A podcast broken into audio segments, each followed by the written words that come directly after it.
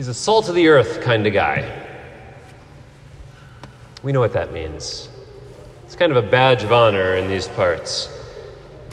Probably drives a pickup more likely than a car, listens to country music more likely than jazz or classical.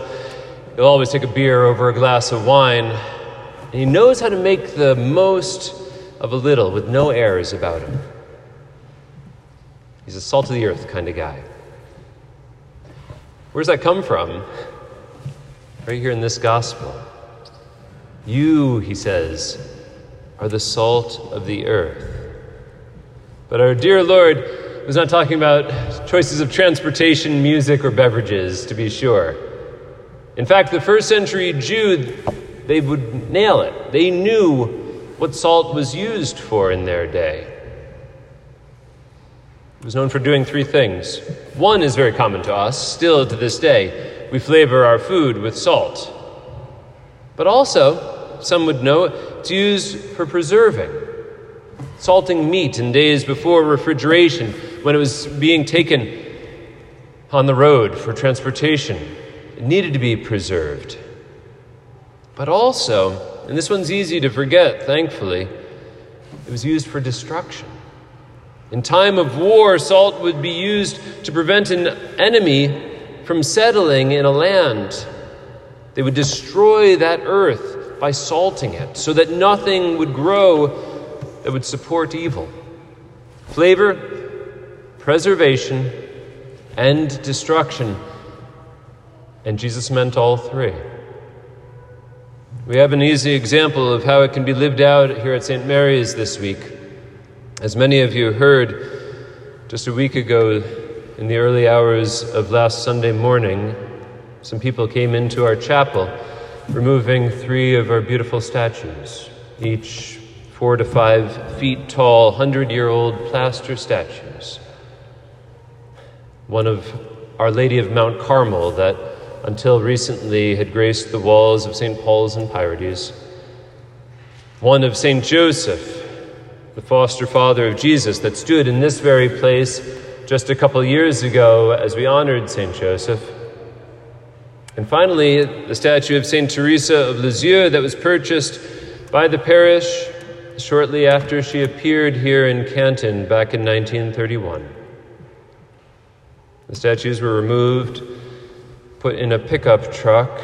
We saw it thanks to our cameras, driven across town and left outside in the snow to be discovered by some people walking their dogs early in the morning. The statues were recovered, happily, but sadly, they were badly damaged. We're not sure that we can repair them. We hope so.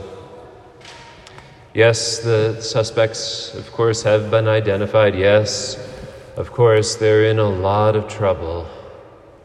But no, the, the case is not closed, so I can't get into any more details. Besides this, that we need to react as the Lord tells us, as salt of the earth, doing those three things that salt always does. Salt destroys, to destroy evil. No, there's no room for senseless acts of vandalism any more than senseless acts of violence. Note, we're not saying destroy the person who does these things. That's altogether different. But to destroy the evil around it, to destroy that senselessness, to destroy who knows what was going on, the, the drunkenness, surely the brokenness. There's no place for that level of division in our community, in our church, or in our world. So we must, as salt of the earth, we must salt the ground of hatred so that it cannot grow up anymore. Salt preserves, and so are we too. We are to maintain houses of worship, places of, of peace and solace, places of beauty, for we, as we say, we worship the beauty of Christ's life, and so we preserve that. Yes, having pretty statues and nice art, but supporting the arts in good ways the weekend's perfect timing for this. We, how great we're, thank you, Lisa and Diane, for rolling out the, the Mass of St. Philip Neri this week. What a blessing. to always strive for beauty. I know it's a little learning curve, it'll take us some time, but we'll get it, and it's beautiful. But also, as you know, we had the, the concert last night. We're still not looking our best here in the church. A lot of salt was brought in, and things are still getting put back in order. But what a glorious concert for those of you that were able to be with us last night. And also, the arts are supported here at St. Mary's with the, the theatrical production we're getting ready for in just a couple weeks over in our parish center. See the bulletin for details. We support the arts because we support beauty, because we preserve that which is good, as the church always has through the centuries.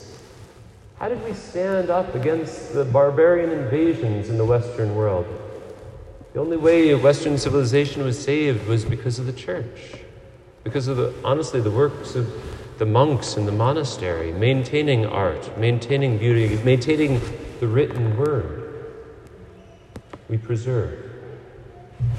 And finally, we flavor. Salt flavors.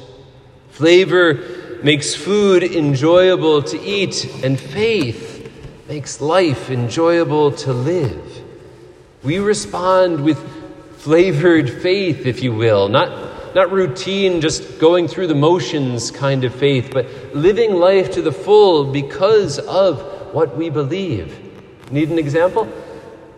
Look at your bulletins and see about the life of St. Teresa of Avila. I sure hope you know about her, her writings, the, her biography that Edith Stein read in one night, declaring, This is truth or Bernini's statue of St. Teresa of Avila, who was pierced with a flame of love, that marble statue in ecstasy.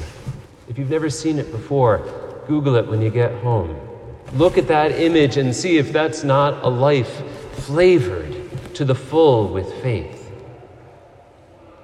Back here in Canton, no arrests have been made yet, and I'm still holding out hope that I'm going to get a chance to meet the culprits. Yes, because no one should be satisfied if they just throw money at a problem or if their mommy and daddy try to buy their way out of a problem.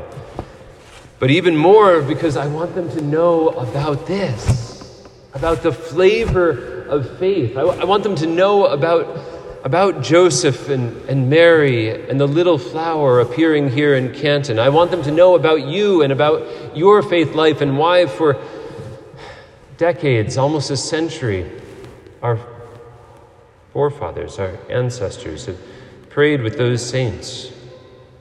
No one who knows this to the full, no one who tastes the flavor of faith can reject it, can do something so senseless and destructive. But at the same time, we can't be surprised when it happens. In fact, go back to the gospel. Actually, go back to the gospel from last week. Remember, we heard the Beatitudes. The very last Beatitude Blessed are you when you are persecuted, when they utter every insult against you falsely because of me. Blessed are you.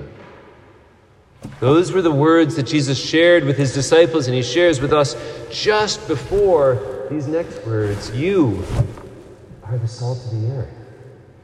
Yes, we cannot be surprised when persecution comes. It has come through the centuries, through the millennia.